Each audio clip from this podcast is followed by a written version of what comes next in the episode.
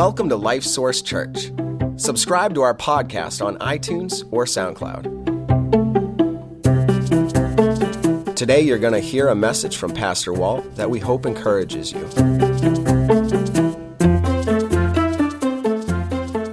It's good to see all of you here today. That's uh, one of those things. If um, it's one of the, if I could change one thing, this is really kind of trivial. If I could change one thing, I would say, Lord, could you just make it real obvious whether we're supposed to have services or not? Don't wait till 7:30. Let it start snowing. Some people got ice and some people don't. Anyway, not a big deal. We're here, and I'm really glad that you are here. Uh, there is something that really, really bothers me as a pastor from time to time. I mean, it's it's always there, but sometimes it, it really uh, just gets heavy. I've talked with other pastors about it, and they feel the same way. I, I mentioned it the day before. We've, we've talked about it some. And, and that's this that somebody could be here week in and week out for years, and their life come to an end, and they didn't know Jesus as Savior. It bothers me. Um, and I could say, well, it's not, not my fault because I preach the gospel and I do preach the gospel.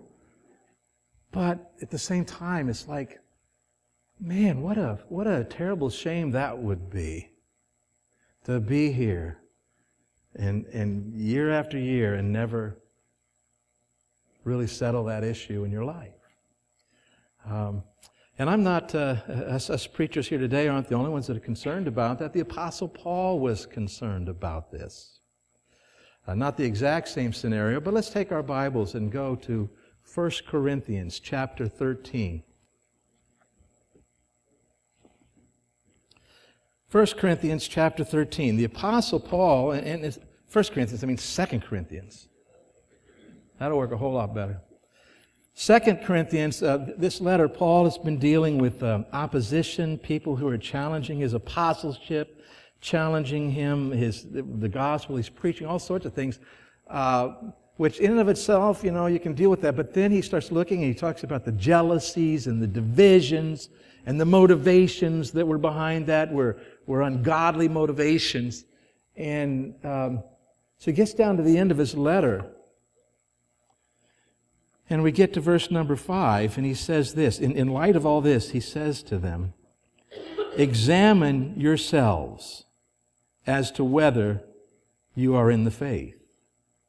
Test yourselves. Do you not know yourselves that Jesus Christ is in you? Unless indeed you are, unless indeed you are disqualified. But disqualified, he means that, that you have not come to know Christ as Savior. He says, But I trust that you will know that we are not disqualified. So there he's going back to say, No, that we are who we say we are, and, and God is speaking through us. But that, it's interesting. Right here, in all of this that he's talked to them, he's challenging them about the issues and then challenging them about how they are responding and how they're living, and he wants them to be confident. And then he says, verse 5, examine yourselves as to whether you are in the faith. Test yourselves.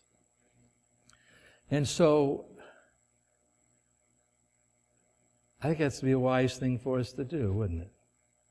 From time to time to test ourselves. Now, I'm not saying that you need to, to you know, worry about, oh, am I really saved? Am I not really saved? What's go- We're going to go through some things today I think will help you with that. But um, well, I'll just let the, let the word speak for itself here today. We really want to talk about examining ourselves. The first thing he says is in the faith. Examine yourselves whether you are in the faith. What does he mean by in the faith?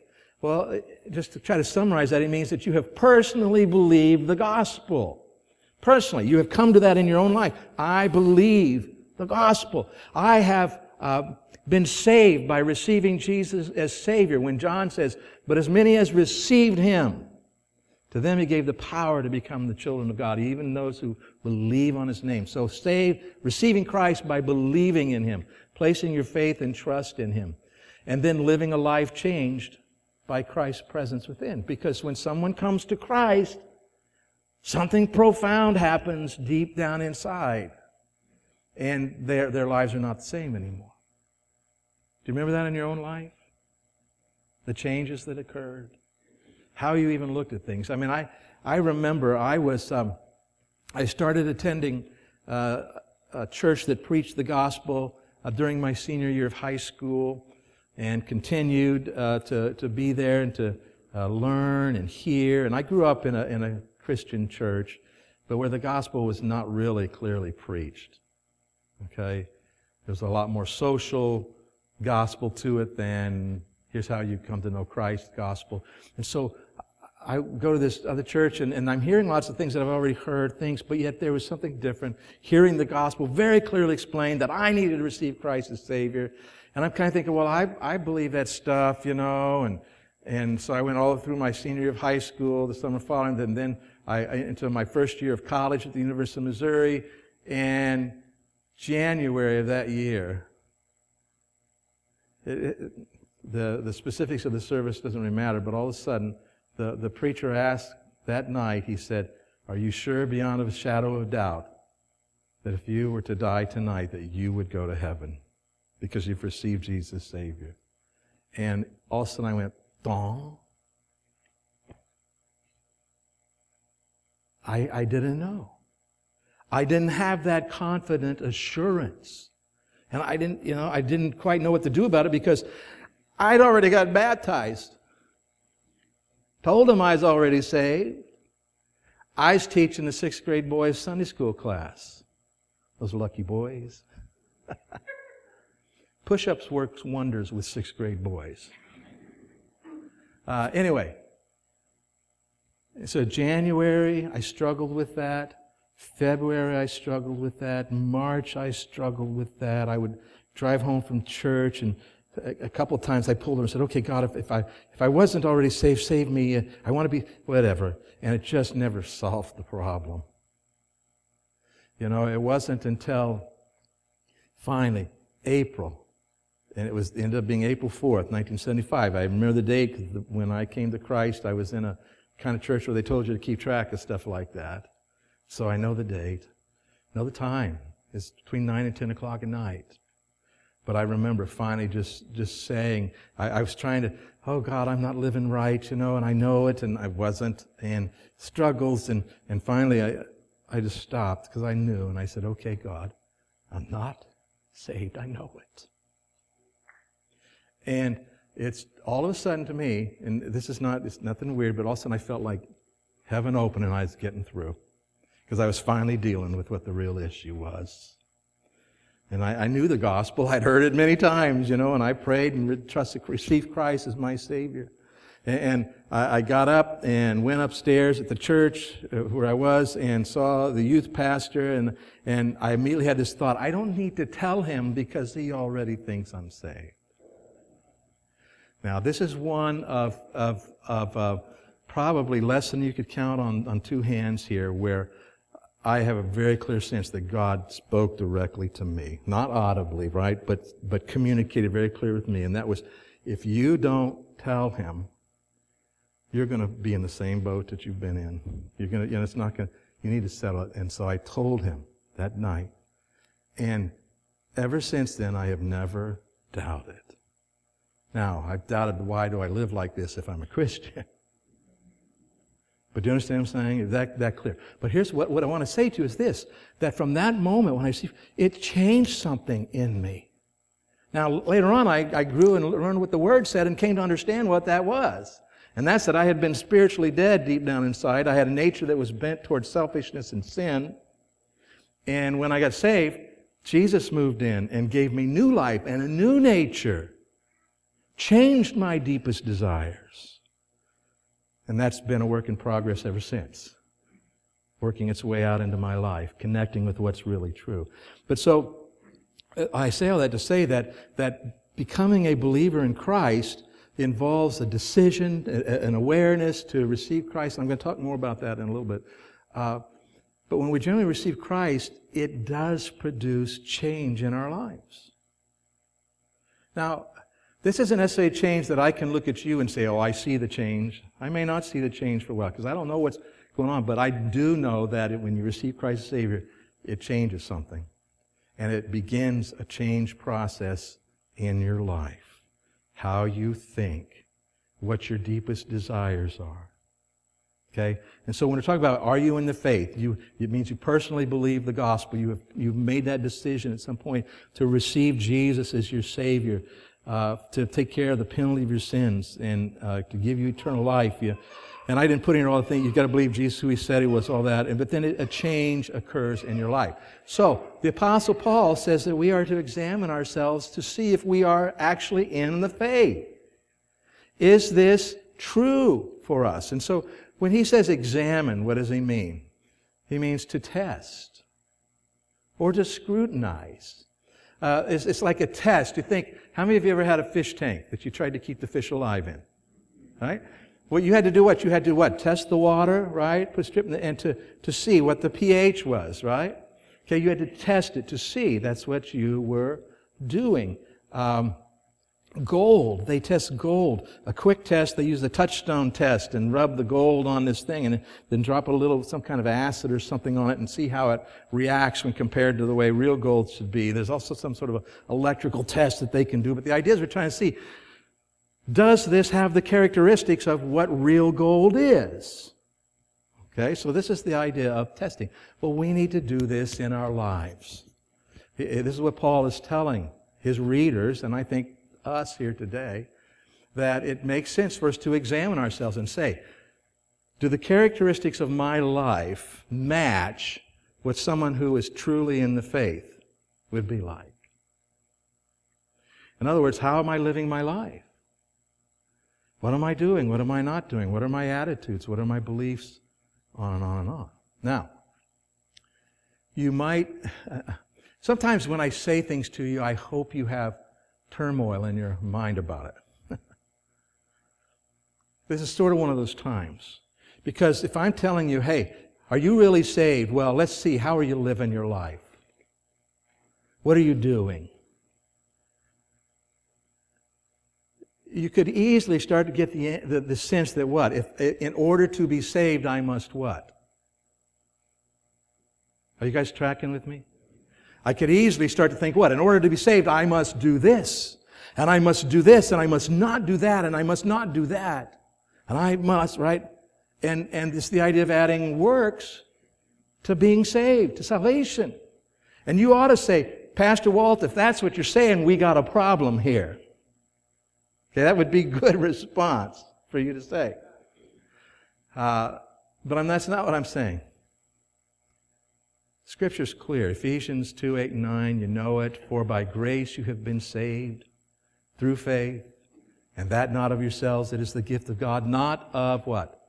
Not of works, okay? So we're talking about uh, coming to Christ, receiving Christ as Savior, having that point in time where there is a conversion that takes place. You have turned away from uh, your own ways of dealing with the issues. You've turned away from your own sin, turned to God and said, Oh God, here I am. I am lost. I believe you provided uh, you know, Jesus dying for my sins, rising, rising again, and I receive Jesus Savior.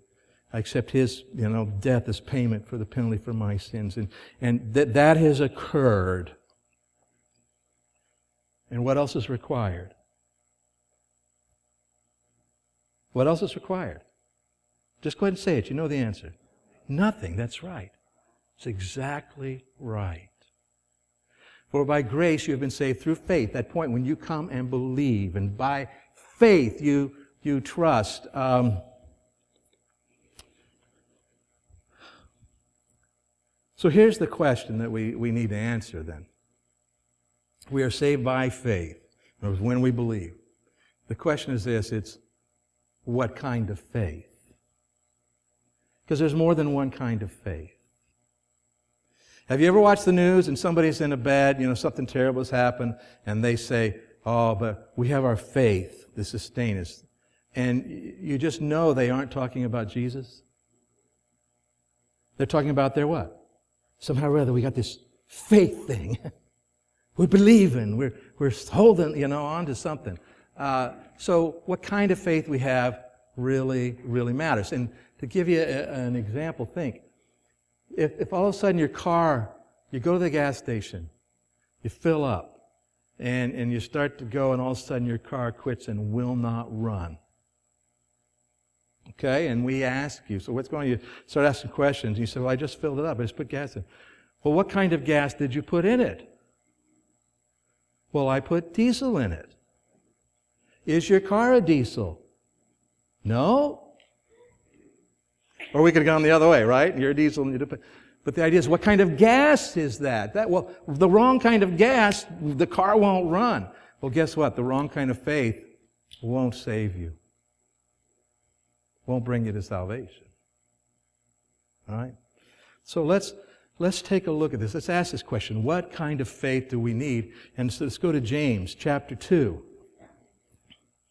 James chapter 2, that's page 1387 in the Bible that's there in the chairs. This is a, a real interesting passage of Scripture. Very, I think, very powerful passage of Scripture. Um, James, very practical man, as he writes about the Christian life. Verse 14. Let me just stop for a minute because a, a thought just came through my mind I want to say to you. If you are, you know, you say, Oh, I'm confident I know the Lord, I've already received Him as Savior, therefore this sermon isn't for me. Let me assure you that as we walk through, that it is for you because your issue may not be that you are not saved. The issue maybe is, why aren't you living more like you're saved? Right? So there's an issue there either way to look at. All right, so James chapter 2. He says, What, in verse 14, sorry, verse 14. What does it profit, my brethren, if someone says he has faith, but does not have works? Can faith save him? And, and I think the sense of, of uh, as we look at the Greek language and the context and the whole rest of the Bible, the idea is this. It's, it's can that kind of faith save you? Can a faith that does not have works, can a faith that does not produce works, can that kind of faith save you? Because, once again, if you ask someone, do you have faith or do you believe, they might say, well, I believe in God. And what do they mean by that? They mean, I, I, I think that He exists. Okay? That is not the kind of faith we're talking about. It's, it's a different kind of faith, and I'm, I'm going to get into more specifically, but let's work our way through the scripture here and see what James is saying. So can, can the kind of faith that doesn't produce works, can that kind of faith save you? Verse 15, if a brother or sister is naked and destitute of daily food, and one of you says to them, depart in peace, be warmed and filled, but you do not give them the things which are needed for the body, what does it profit? So have you helped them? No. Verse 17, thus also faith by itself, if it does not have works, is dead. In other words, if the kind of faith you're talking about isn't the kind of faith that produces works in your life, it's dead faith. It isn't, it isn't what we would call living faith or biblical faith. Let's continue. But someone will say, Well, you have faith and I have works. And James says, Well, show me your faith without your works and I will show you my faith by my works. Let's go back. Show me your faith without your works. Can you do that? No. You can't see faith, can you? You can see works. So you show your faith by your works. You show your faith by how you live your life. Verse 19, he says, You believe that there is one God. You do well. Even the demons believe and tremble. Now that's a thought, isn't it? Do the demons know there's a God? Do they know he has a son who came into this world and died and rose again? Do they know that? Yeah, they do. They know all this stuff. And so right here, very clear, very important for us to understand that saving faith, the kind of faith that will save us, is not just intellectual. It includes the intellectual, but it's not just the intellectual. If it's just intellectual, it is not the kind of faith that will save you. Okay? All right. Verse 20. But do you want to know, O foolish man, that faith without works is dead? Was not Abraham our father justified by works when he offered Isaac his son on the altar? Say, wait a minute, what are you talking about, James? If we go back and read the story, Genesis chapter 15, I think it's verse number 6. God's talking to Abraham and telling him, it says, and Abraham believed God, and God accounted it to him for righteousness. It was his belief, his faith placed in, in, in God and, and his promises to him that brought his salvation. And he's used as an example. We get in the book of Romans. He's almost a whole chapter devoted to that. Galatians talks about as well. Abraham, the example of what it means to be saved by faith. Chapter 15. Chapter 22, God tells Abraham, take your only son Isaac, the one who I made all the promises about, take him and I want you to sacrifice him for me. And if you don't know the story, this sounds kind of weird. You just need to jump in chapter 22 and read it at some point. Genesis 22. But so Abraham is going to obey God and he does that. And, and he, he gets to the very point of where he raises the knife to sacrifice Isaac. God stops him and provides a substitute in Isaac's place, which is a picture of what he's done for us in Christ. Okay? But he stops him. And in Hebrews, it tells us that Abraham believed God, Abraham had faith in God, that if God had let him kill Isaac, that God would have raised Isaac from the dead to keep his promise. Now there's some faith for you, isn't it? He believed God. So what does this mean then when James says, Verse 21 Was not Abraham our father justified by works when he offered Isaac his son on the altar? Let me just, just say it this way Abraham claimed to have believed God. Was his claim justified? You see that? That's the question. You and I have claimed that we have believed God and trusted Christ as Savior. Is that claim justified? How would we know? By what? How we live our lives. You see? So, in a sense, our works justify our claim that we have believed. And so when he says Abraham was justified, that's what he's talking about. He, he believed, he said he was believed, and is justified because look at what he did. Okay? The salvation came when he believed, and his life is the justification for the claim that that has happened. Let's continue reading. Verse 22, do you see that faith was working together with his works, and by works faith was made perfect or complete? In other words, saving faith should produce works in our lives. That's God's intent. We read Ephesians 2, 8, and 9, right? By grace you're saved through faith. It's gift of God, not of works. God, verse, the next verse, God has done what? We're his workmanship, created in Christ Jesus unto what? Remember? Good work. See, that's supposed to be part of this. It's a continuation. It's a living out of this faith that has saved us. Verse 23, and the scripture was fulfilled, which says, Abraham believed God, and it was counted to him for righteousness. See, that, that's his, how he lived his life fulfilled that statement. He was called the friend of God. You see then that a man is justified by works and not by faith only. Likewise, was not Rahab the harlot also justified by works when she received the messengers and sent them out another way? Same, same story, uh, kind of thing. I'm not going to go into that. Verse 26. For as the body without the spirit without breath is dead, so faith without works is dead also. Okay? So there's this relationship between faith and good works. Faith and good works. All right, so let's talk about faith here for a little bit. Um, there's two, when the Bible talks about faith, this living faith, not dead faith, living faith, the kind of faith that actually we get saved when we have it. Uh, that there's two major parts to this, and one is intellectual. Because there are certain things you have to know. Right? When it comes to getting saved, you have to know that there is a God, don't you? And that He is a holy God and that you are accountable to Him. And then you have to know something about yourself that I have sinned, I have fallen short of God's standards. And I, I need to know that if I die like this, I'm going to be separated from God forever in hell. That's the reality. I have to know that Jesus died and, and when he died, that God put the penalty for my sins on him. I need to know that. And I need to know that he rose again from the dead. This is, this, God has, what God has said is true. I have to know these things, okay? So there's an intellectual aspect to faith. But then there is what the fancy word is a volitional aspect of faith. In other words, an act of your will where I know these things, I choose to trust these things for me.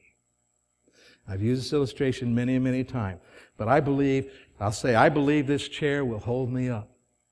There's an intellectual aspect. I can look at it, made out of metal. It seems pretty strong, all those kinds of things. I have the intellectual aspect. And I say, okay, I believe that that chair will hold me up. And you say, okay, well then sit in it. And I go, eh, no, no, no way. I'm not, I, I can't take that chance. Something's missing, right? I have the intellectual aspect, but I haven't trusted. It isn't until I say, okay, I know this, and I trust it. See, that's, that's this idea. And so when we talk about faith, the kind of faith that saves us, and really the kind of faith that we are to live our Christian life with, is that we know something is true and then we trust it. We act upon it. Okay? And that's why saving faith produces works.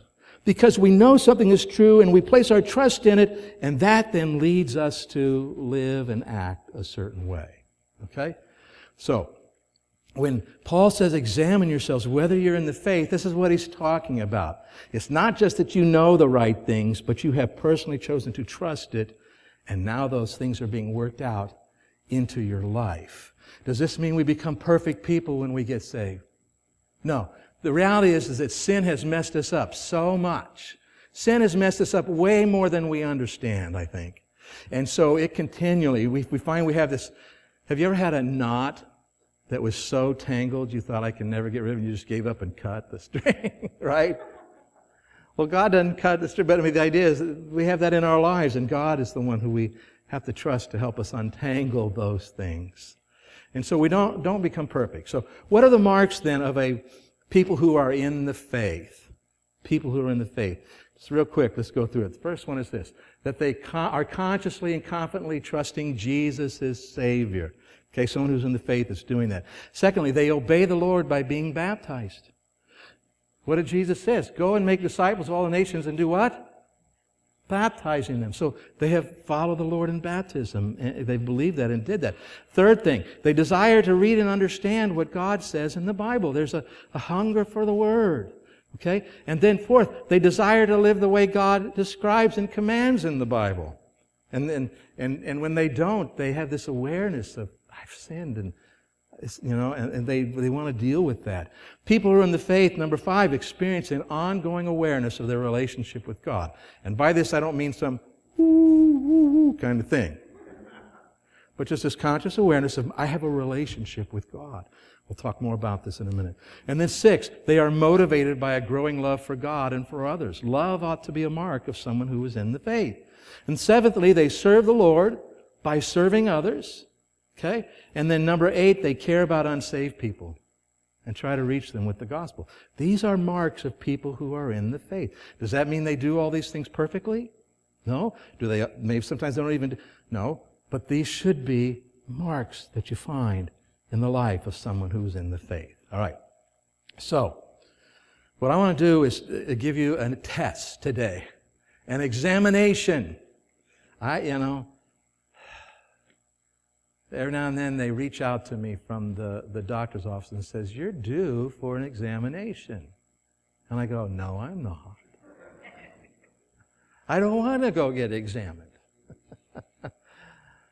but sometimes examinations are good for us. So here's an examination for us today. And as, as, we, as we go through this, uh, I want you to think, once again, examine yourself whether you're actually in the faith. And then as you examine yourself and say, well, wait a minute, am I living like someone who's in the faith? There's something out of whack here. Something that needs to get changed. All right. So the first, I'm going to give you eight questions that match those eight attributes. The first question is this. Go ahead and go to it if you would. Right now, at this point in your life, are you consciously and confidently trusting Jesus as Savior and nothing else for your salvation. Okay? We've already talked about that's the gospel, right? And you're not trusting anything else. You're not saying, well, yeah, and I do. No, it's just Jesus. Uh, you can know this. You can have this confidence. Uh, John, in his first letter, writes, and this is the record that God has given us eternal life, and this life is in his Son. He who has the Son has life. He who does not have the Son does not have life. So, was there a time and place when you received Jesus Savior? And, and when you did that, like I said, He came into your life. If, you know, for me, like I said, that's been settled. I remember that. It is settled. You can know this.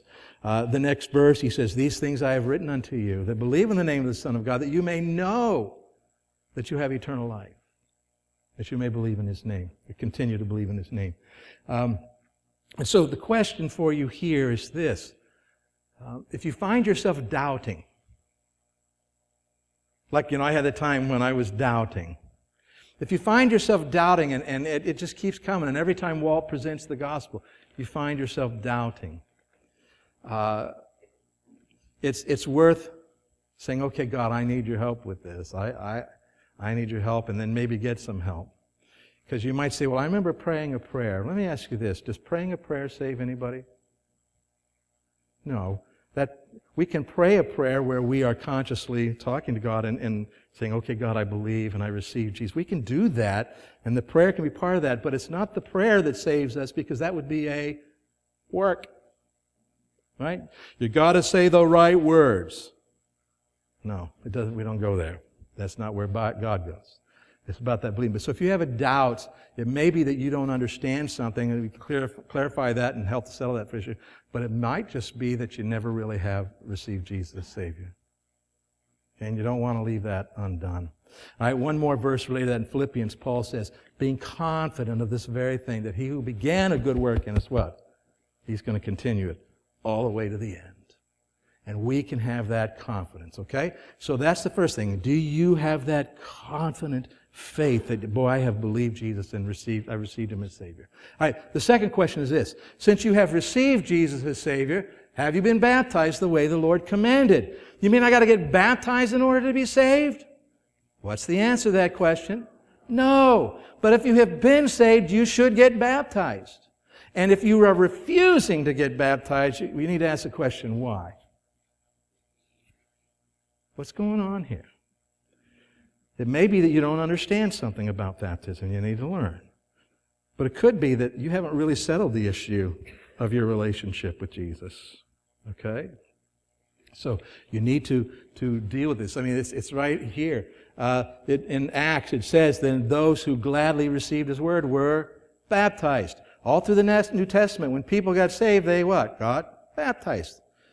Seem, well, that's a silly thing. You got to get put underwater and brought back up. Okay, this word baptize means to immerse. It means to put into, down into. All right? And so, you know, we do that. Uh, what's the big deal about baptism? Uh, first thing that makes a big deal is Jesus said it. Right? And we have a decision every day, right? Trust in the Lord with your heart, all your heart and, and lean not on what? Okay, I don't understand why baptism is such a big deal. Don't lean on your own understanding. Trust the Lord, acknowledge Him. Do what He says you ought to do. And if you won't, I said if you're refusing to, you really need to, to, to figure out why is that? What's going on in my life? And get that resolved. Okay? Um, Peter talks, reminds what baptism really is when he says this. He says, talks about baptism, not the removal of the filth of the flesh, but the answer of a good conscience toward God. And so the idea when you receive Christ as Savior you understand I am forgiven, my sins are forgiven, I have eternal life, He's, he's come to, wow. And now you have this good conscience toward God. And so what am I supposed to, I'm supposed to be baptized. And so you get baptized. It's, it's how you express it. You're expressing openly to everybody else, I have received Jesus my Savior. Well, I don't want anybody to know red lights and buzzers, uh, uh, uh, what's going on? Because if you're really in the faith, you ought to be willing to do this. Okay. Third question. Do you desire, go ahead, do you desire to read and understand what God says in the Bible and demonstrate that desire by actually reading and taking in God's Word on a regular basis? Right? We ought to love the Word of God. It's what told us about Jesus to begin with. And in it, He tells us all the things that we need to know pertaining to life and godliness. And, and in it, He communicates with us personally many times in ways. And, so the response of the psalmist, Oh, how I love your law. It is my meditation all the day.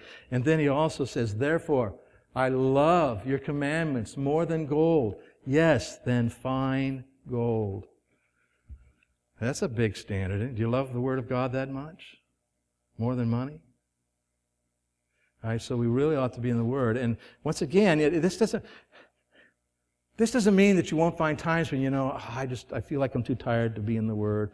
Or you, just get kind of twisted in your life a little bit and you aren't in the Word. We're not talking about those kind of things. We're talking about this sense of, if you really just don't care, I'm just not interested. Examine yourself. Are you in the faith? Okay. All right, fourth question. Do you desire to live the way God describes and commands in the Bible, including confessing and forsaking your sin whenever you fail to live by the Bible's teachings? I've said it a few times recently. If you can live in sin, ongoing sin, something that intellectually you know is sin, but you just don't care and it doesn't bother you, you need to really examine yourself whether you're in the faith. Because someone who has, who, who has been profoundly changed on the inside and God Himself moving inside, when your life doesn't match what God wants, there's an unrest there. There's an uneasiness there. Sometimes feelings of guilt even. Right? And it doesn't mean you can't struggle with the problem and fail and, but that's the whole point. You're doing what with the problem? You're what? Struggling with the problem because you know it doesn't belong in your life. And you want to change. See, that should be evidence. And of course, uh, James says what? Be doers of the word, not hearers only. Because if you're only a hearer, who are you fooling? Yourself. You're deceiving yourself. Okay? All right, uh, another verse of, in 1 John. If we say that we have no sin, again, we do what? We deceive ourselves. You're fooling yourself. And the truth is not in us. If we, but if we confess our sins, He's faithful and just to forgive us our sins and to cleanse us from all unrighteousness. Okay? Good news. But see, this is where we ought to live. So, how do you, how do you, in other you, you want to live by the Word, you try to live by the Word, and when you don't, how does that affect you? And if that's just missing in your life, you need to say, wait a minute, am I in the faith? And if I say, yeah, absolutely, I know I received Jesus, but this is where I'm at, you got to figure out why. Let's figure out why. You can't stay there. You know, I said early on that one of the things that, that troubles me as a pastor is that you could sit here for years and never receive Jesus Savior.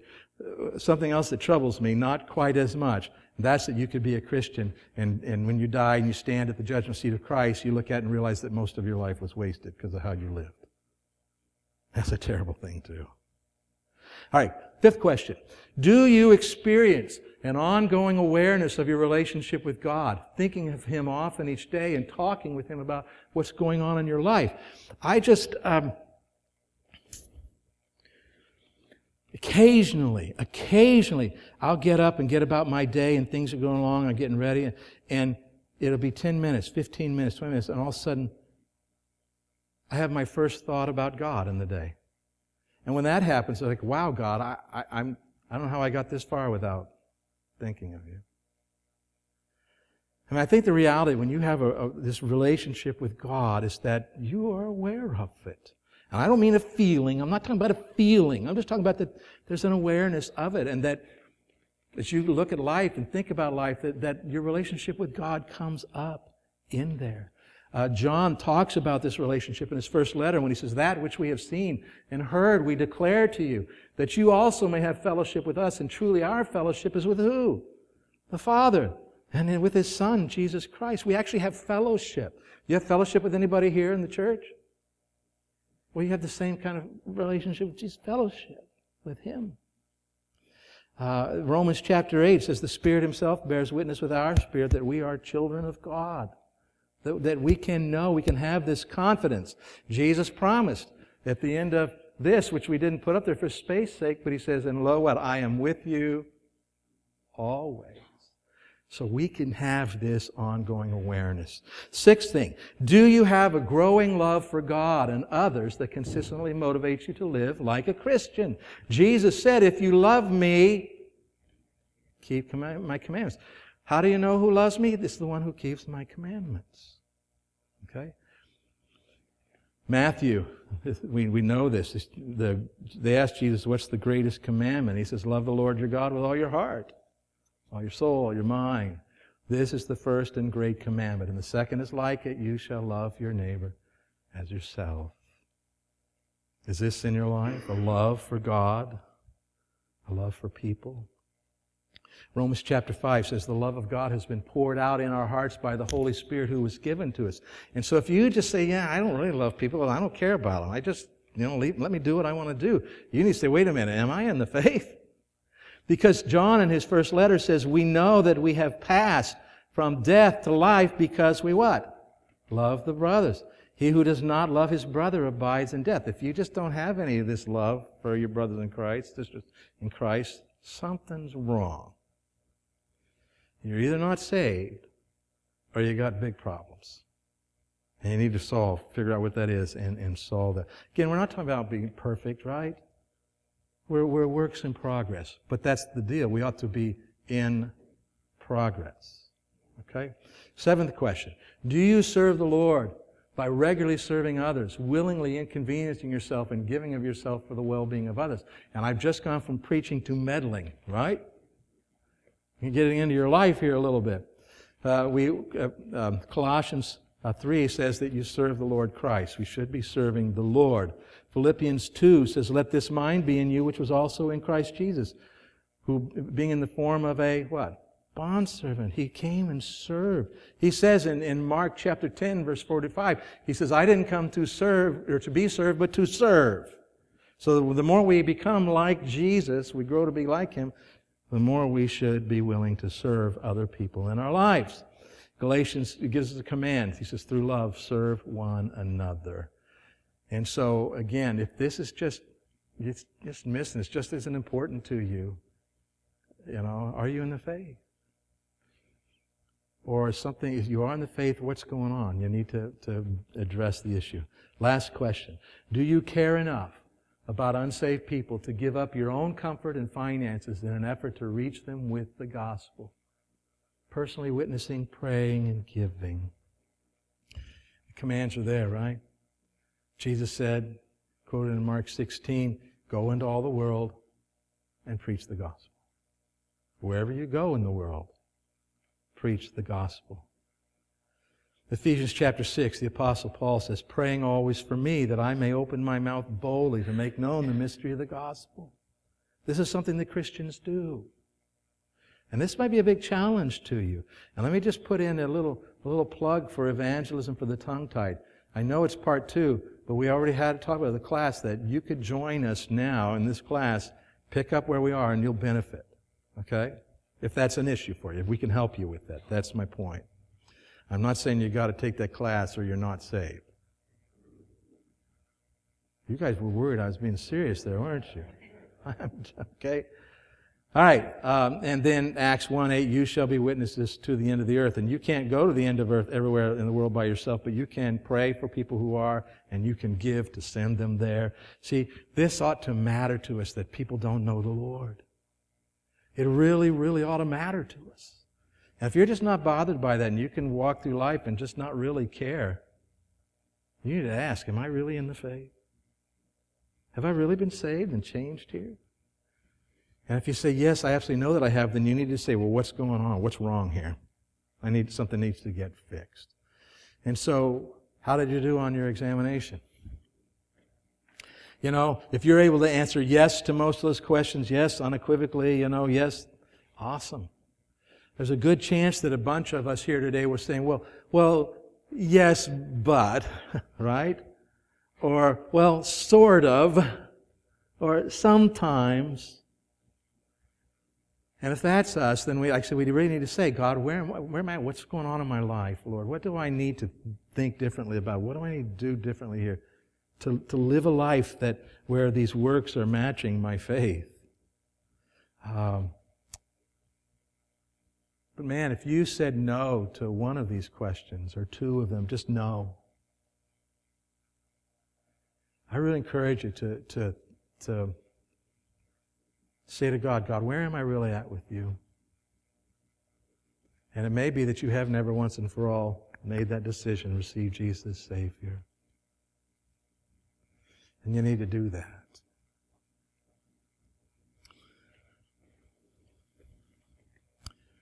So let's just bow our heads right now. Everyone, bow your heads, eyes closed. And ask a question and ask, ask you to respond by raising your hand. Um, if you're here today, nobody else looking around but me, if you're here today and you, or you're watching online even, but if you say, you know what? I'm just not sure about my relationship with Jesus. I don't know if I've ever settled that relationship. That's, you're just being truthful. That's where I'm at. If that's you right now, would you just lift your hand up for me to see it? Anybody like that here today? All right. Uh, for some reason you are and you didn't want to raise your hand, or those of you who are watching or listening, you can settle this issue by just intellectually, you know that you've sinned against the holy God and it's going to send you to hell. You, you know that Jesus died for your sins, rose again from the dead. And what you need to do is say, okay, I know this and I'm trusting it for myself. You know, say to God, God, I believe and I receive Jesus, my Savior. Do that today.